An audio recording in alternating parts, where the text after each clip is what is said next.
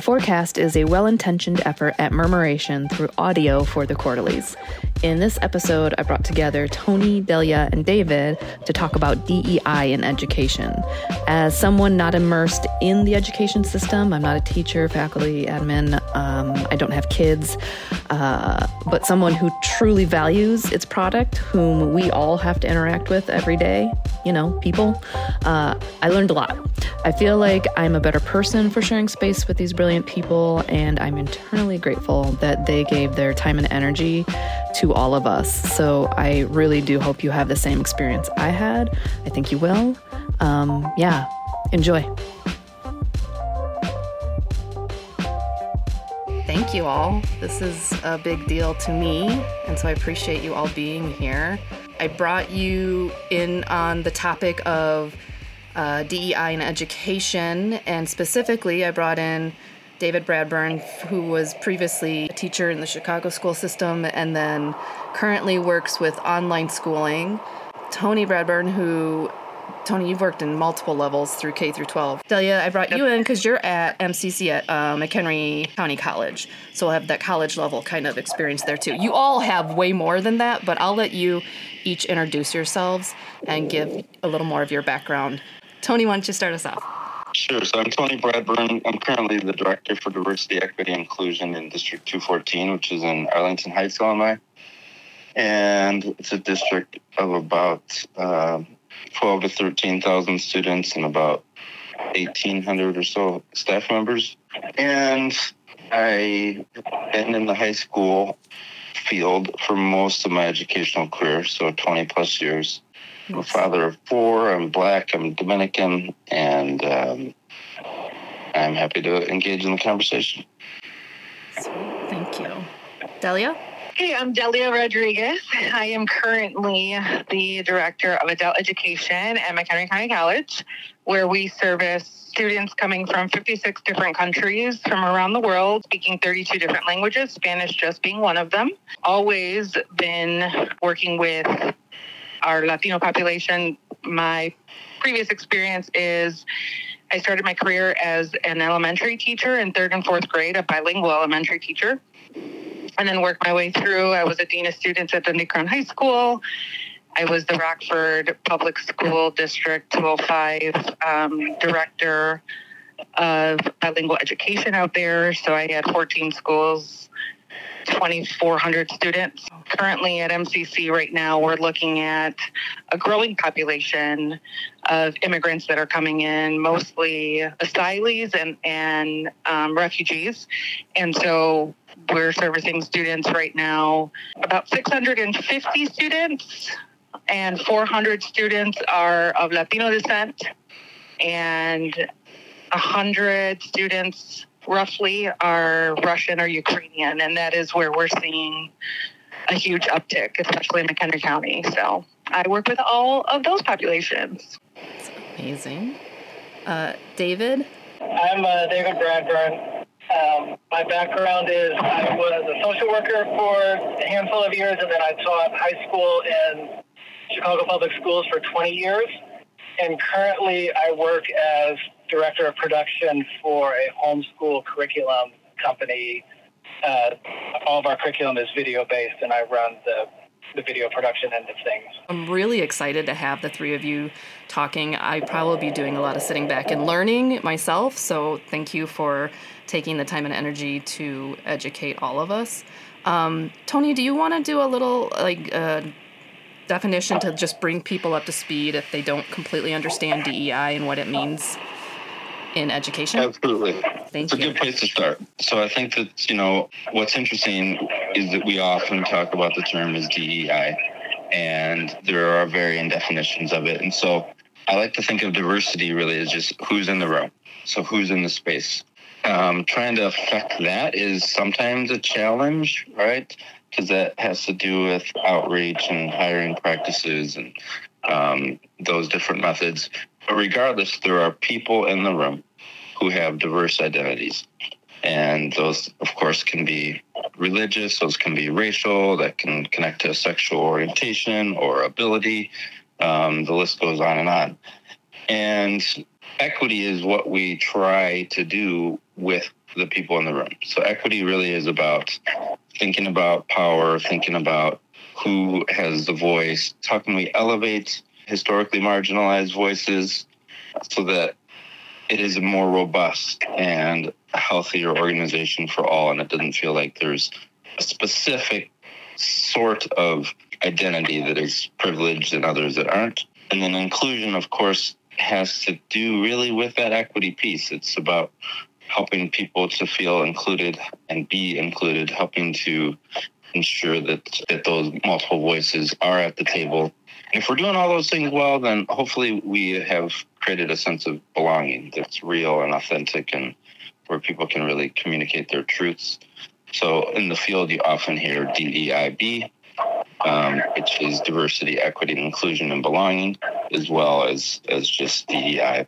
I'm trying to think of if we talk about DEI, DEIB, which I didn't even know that, so thank you. David, maybe you start because I'm guessing you're, I could be wrong, but you're working with the younger of the K through 12.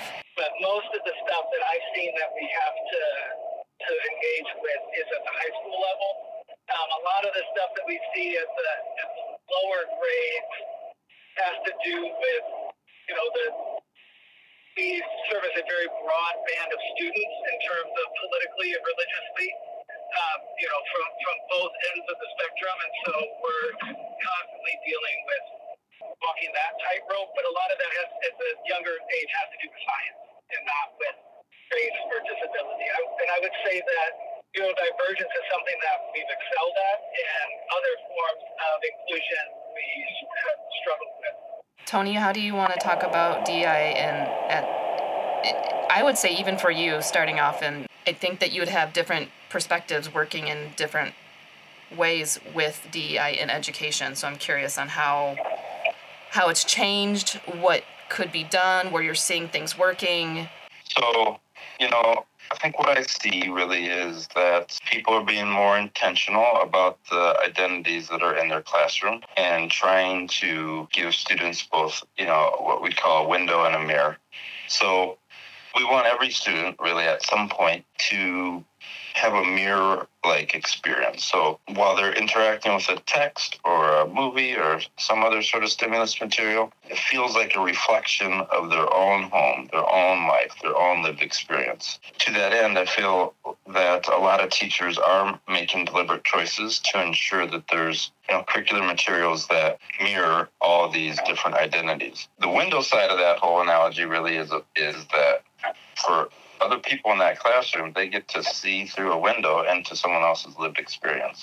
Our libraries do a great job too, both public and school libraries, of really just highlighting books and showcasing um, materials on the top of shelves, on, you know, end caps and, and displays that are inviting to students and help them find something that if their classroom teacher is not offering, um, then they can find something in the library that also kind of reflects their lived experience. So I'm seeing more intentionality, and you know, I think honestly, you know, the the death of and murder of George Floyd and Ahmaud Arbery and Breonna Taylor and that whole unrest that our country went through has shaken many of our teachers and helped them to recognize that, that they can do better at, at this. Do you feel like the materials are there, or do you think they have to do a lot of work to to find the right things to bring into the classroom or libraries or curriculum?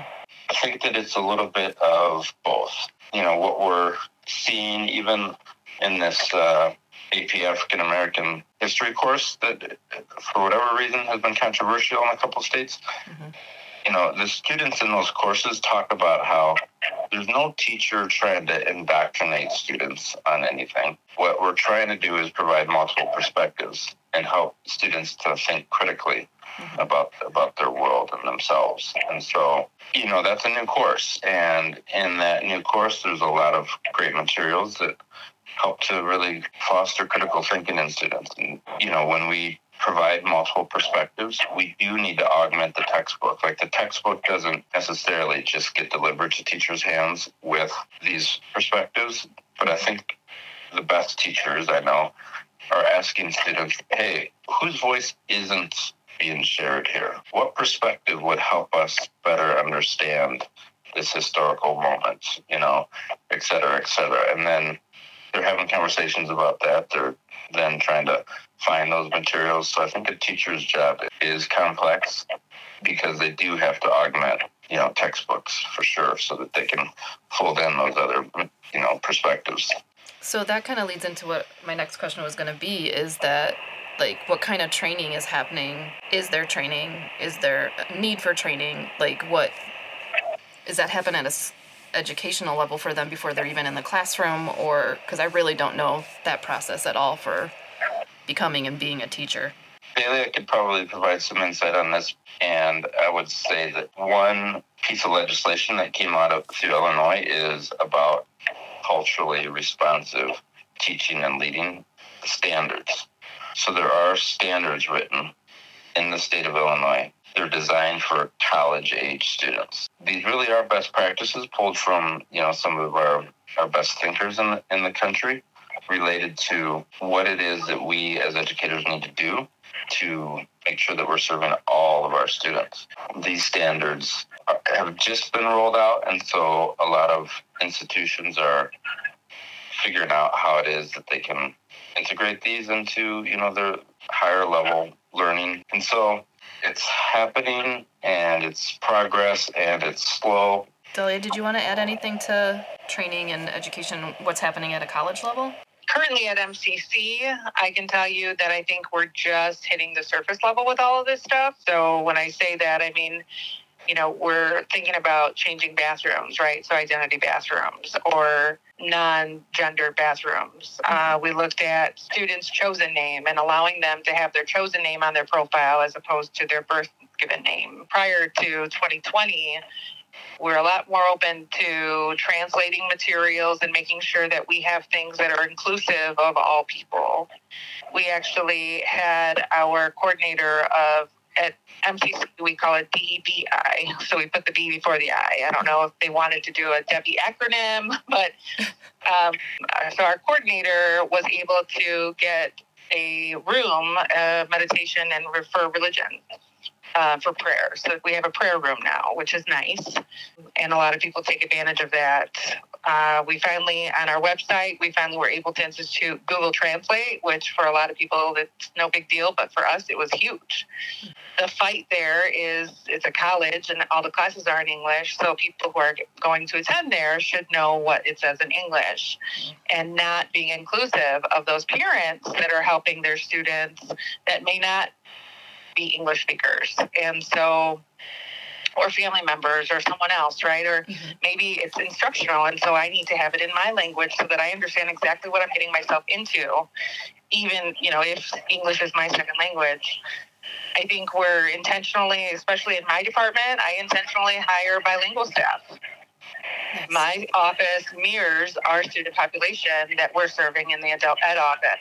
I think that the college is doing some pretty good stuff in our art category and our displays around the college. They're intentionally sh- showcasing diverse artists, books in the library as well.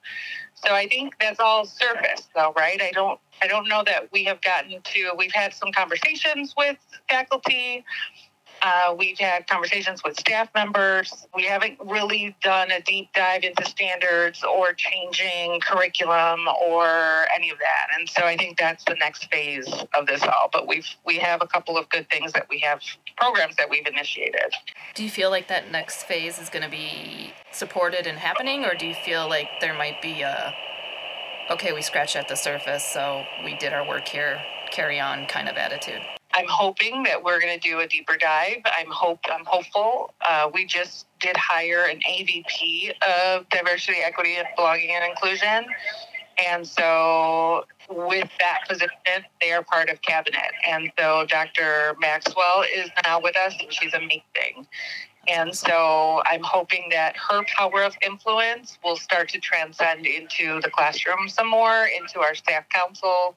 But it's just, it's it's a it feels like it's a timely thing like it's going to take a while so yeah changes changes not always easy for everyone. I'll say that. The direction I was thinking of going next would be legislation and talking about what support needs to be there at a political level in the government for these things to move forward, or is it something that can happen or is happening within each school? So I think I'm just trying to pull in the legislation side of it into the conversation, basically. I think Illinois is a great place for education in general. Like we we can teach critical race theory if we want to from the state level.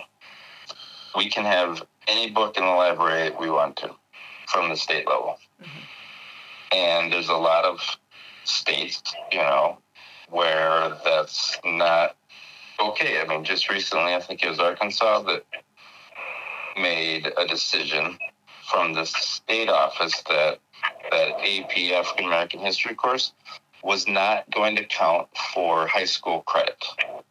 That's pretty bold, you know. Mm-hmm. Whereas Illinois is excited about this course, wants it taught, supports it, um, provides training for teachers who are you know new to implementing it, and so it's not perfect. I think that we still need um, progress and growth, but some of these initiatives that Delia was just talking about are things that we're working to implement too, and some of those are more challenging when you're a minor Mm-hmm. So when she's talking about wanting to be able to change potentially your gender or um, you know have a preferred name, there's more kind of red tape involved because we're dealing with minors as opposed to you know at the, at the community college level we're dealing with adults, and so but still we have the flexibility to to honor students. If you're bringing in parents and guardians and people who are fighting things like the materials you can use is there anything that can be put in place to protect that? Is that a school to school thing or is that a state thing or is that a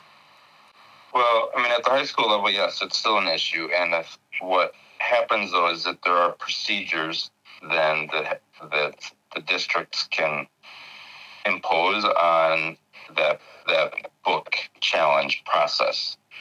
So if one person talks about a book at a board meeting and wants it pulled, it's not going to get pulled. Okay. So it has to go through a process, at least in District 214, where you know one of the requirements is that people have actually read the the book in its entirety, and yeah. there might, of course, be quote unquote objectionable passages in any book, you know. But is that the focus of the book? Is that the theme of the book? Have you read the entire piece to understand the, the arc of the of the story? And and we also, though, have a have a pathway. So let's have a robust conversation about it with informed people, so that we can make a wise decision to for the safety, you know, of our students. And so, but to your point, Tony, I think the the main thing to get at, just at the political level, is school boards. Right? It is uh-huh. so important that we make sure that we have diverse school boards that are representative of our students so that they're the they're the you know ones that make the decision whether it's elementary K twelve or even at their college level, right? We have a school board as well, and I'm seeing different changes not at MCC but at other high schools and elementary schools or in, within McHenry County because we just had a, an election and the school board changed. You you you see that play out. Yeah, so it's so point. important. Absolutely, we got to get out and vote because she's absolutely right. You know, the people who are at that table really do have a lot of uh, an ability to to shape, you know, the decisions that local school is going to make. Well, and in this county specifically, I would add if you can be somebody to run for that position, because I can't tell you how many times I've looked at our ballot and thought I don't even have a choice of a diverse choice of candidates to go with. So I feel like if you're somebody who can run for a school board that can provide that diversity that absolutely it's getting better for sure in the short amount of time I've lived in McHenry County. So I guess that's hopeful. I can't think of one local school board around here or one municipal board that is representative of the demographics of any of any of these areas, honestly. Yeah. Wow. So David, when you're dealing with this on a online homeschooling kind of level, are you dealing with your own version of a school board? Like I know you have the company board. Yeah, so so we're a for-profit company, and that you know creates a different dynamic. One, it it limits what we can teach because we have to we're, we're relying upon what is in public domain. Even though we're accredited as a high school and working on our K through 8 accreditation, we're still a for-profit company, and a lot of people use our curriculum as, as supplemental. You know, isn't that why people homeschool to begin with, so that they can control more of their education, good, bad, or indifferent? You know, I think there are parents out there that are doing amazing things and giving their kids a very robust education. I think there's other ones that are very, very much dialing in a very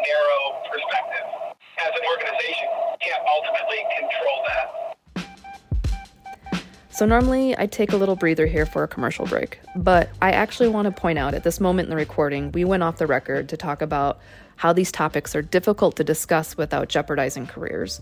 Our discussion became more of a conversation amongst friends, it was more vulnerable. I recognize there's value in you all hearing it. I far more obviously value the safety of this group. I do want to point out, though, the importance of having DEI in our personal lives. When we all felt safe to open up, I learned a better way to support my guests, a better way to support my friends. I likely wouldn't have taken or been given that opportunity with strangers, or at least not in such a gentle way. There's some things that can only be learned through the experience of interaction, the experience of real people, through the experience of looking stupid to real people. This isn't the first time my guests have dealt with ignorance by any means. I recognize the white privilege I have of not being exhausted day in and day out by our ignorance, and there is a time and a place for these teaching moments, for sure. I'm grateful for the energy and kindness graced upon me at this point. Um, we do find our footing once again, which I take zero credit for, short of listening and taking their advice. So, yeah, let's get back into it. Thanks. So, how is white fragility and white supremacy, making it harder for each of you in your different roles to do your job. And if anybody's able to speak to it, how is it making it difficult to just have DEIB in education in general? I'll go first on that one. um, for me, it puts up roadblocks, right? And so that when people see black and brown people doing well and doing good things, it almost sets off alarms. And then they got to find a way to interfere with the good things that are happening in an educational setting, it can destroy a lot, right? I've seen some of this infiltrate into my own department, and we have a great department. We eat like a family, we embrace each other's cultures. And I think people on the outside that see that are envious of those type of things. And so I think then roadblocks are put up. You know, I've seen it in the college, I've seen it when I worked at the high school level and elementary. People's hidden agendas are always there. And so then you're dealing more with the roadblock than the actual issue you're trying to right. solve. Uh, yeah. I hear that, and I think that it's very similar in that I think some people think white supremacy is like, you know, men in hoods on horseback, like burning down people's homes and burning, you know, crosses. And it's, it can be that for sure. That's extreme. But I think that what I'm hearing today to talk about really is this idea that people see white culture as like the standard and the best, right? The best standard. Sometimes people, you know, just are very kind of adamant about keeping certain traditions, you know, whether it be novels or or classes or you name it, right? It's challenging to change some of these things. And sometimes they really are causing a lot of harm. It could be something as simple as, you know, when schools have blackouts, for example. That's to kind of, you know, rally some sort of solidarity and everyone goes to the game, whether it be a football game or a basketball game, wearing black. There are times when students also will paint their faces black. So basically, they're showing up in blackface, and our black students are traumatized by this. And sometimes, you know, driven to tears about it. And so this happens throughout the country. Maybe we need to have a conversation about not having that theme, even though we've maybe done that for the last couple of decades. And that feels like tradition. Sometimes conversations about topics like that then become controversial for some reason when in all reality we can easily come up with different themes and have it not be offensive to anyone you know that's just one example but i think that um, these traditions that really can be harmful to to many of our students don't change because we because there's pushback on on some of these. When we think about white supremacy and even white fragility, it gets complicated and challenging to kind of navigate those spaces because a lot of these people who are in power and in leadership a lot of times are white and they don't have the same lived experience as I do. And there's not then that coinciding sense of, of compassion and understanding. And so that's where the work gets really complicated because of people's different lived experiences. So, how can white allies support, and I don't know if that's the right phrase, but or help create change so that you're not up against this? I think something that I've seen that has helped in some instances is calling out the privilege that they have and calling other people out on their privilege so that you know we can we can have the conversations. We can continue fight the good fight because i think a lot of stuff gets hung up right there not even realizing the privilege that they have. David can you speak to that at all? I feel like you're somebody who as best you can from your position at work has spoken to that privilege. Um, I, I think the outcome outcomes portray intent. You know, when, when we see the patriarchy or white supremacy and white privilege perpetuated, it's it's at best passive intent. And so speaking into that is necessary because it, it wouldn't exist if it wasn't intended to exist at all of our institutions. Like I said, sometimes it's just those in charge don't acknowledge that it's a problem. And so it's allowed to persist versus understanding that it's an issue that needs to be addressed. Um, and I don't know if I'm even remotely eloquently addressing your question, but there are other issues that are more insidious that when you call when attention's been called to it, it creates a ripple effect of problems. And those that are, are, raising the alarm are the ones that are looked at as the problem, not the issue that's being talked about. And, and ultimately, the leadership has to has to step up, or the workers have to unite. Tony, how do you feel like there can be more support or how what does that support look like to you? Maybe it's a better way to ask that. There are times when i can tell i'm being supported when a white colleague simply says something as as quick as i like the idea. I think i think we should do it you know? Or when a white colleague says something that they also think the whole group needs to hear like hey, where did this idea come from? You know? Something simple like that that just helps to remind people of kind of the core kind of inspiration of an idea. It doesn't necessarily always need to be anything really major. It can oftentimes be something said right in the moment, shows that they're leaning in and are supportive. And that then makes me feel like I'm not alone in that moment. Thank you all. You're welcome. This is good. This is amazing. Yeah, this was good. Thank you. Good hearing all your voices. It's great to hear all your voices. Everybody have a good night. Get the next issue of Mowgli Quarterly straight into your inbox by signing up for our emails. I promise I won't email you except for the four issues per year. Not to mention, in order to be entered into the giveaways, you need to be on the mailing list. You gotta love an email sign up that promises that. So go on over to MowgliQuarterly.com. That's M O W G L I quarterly.com.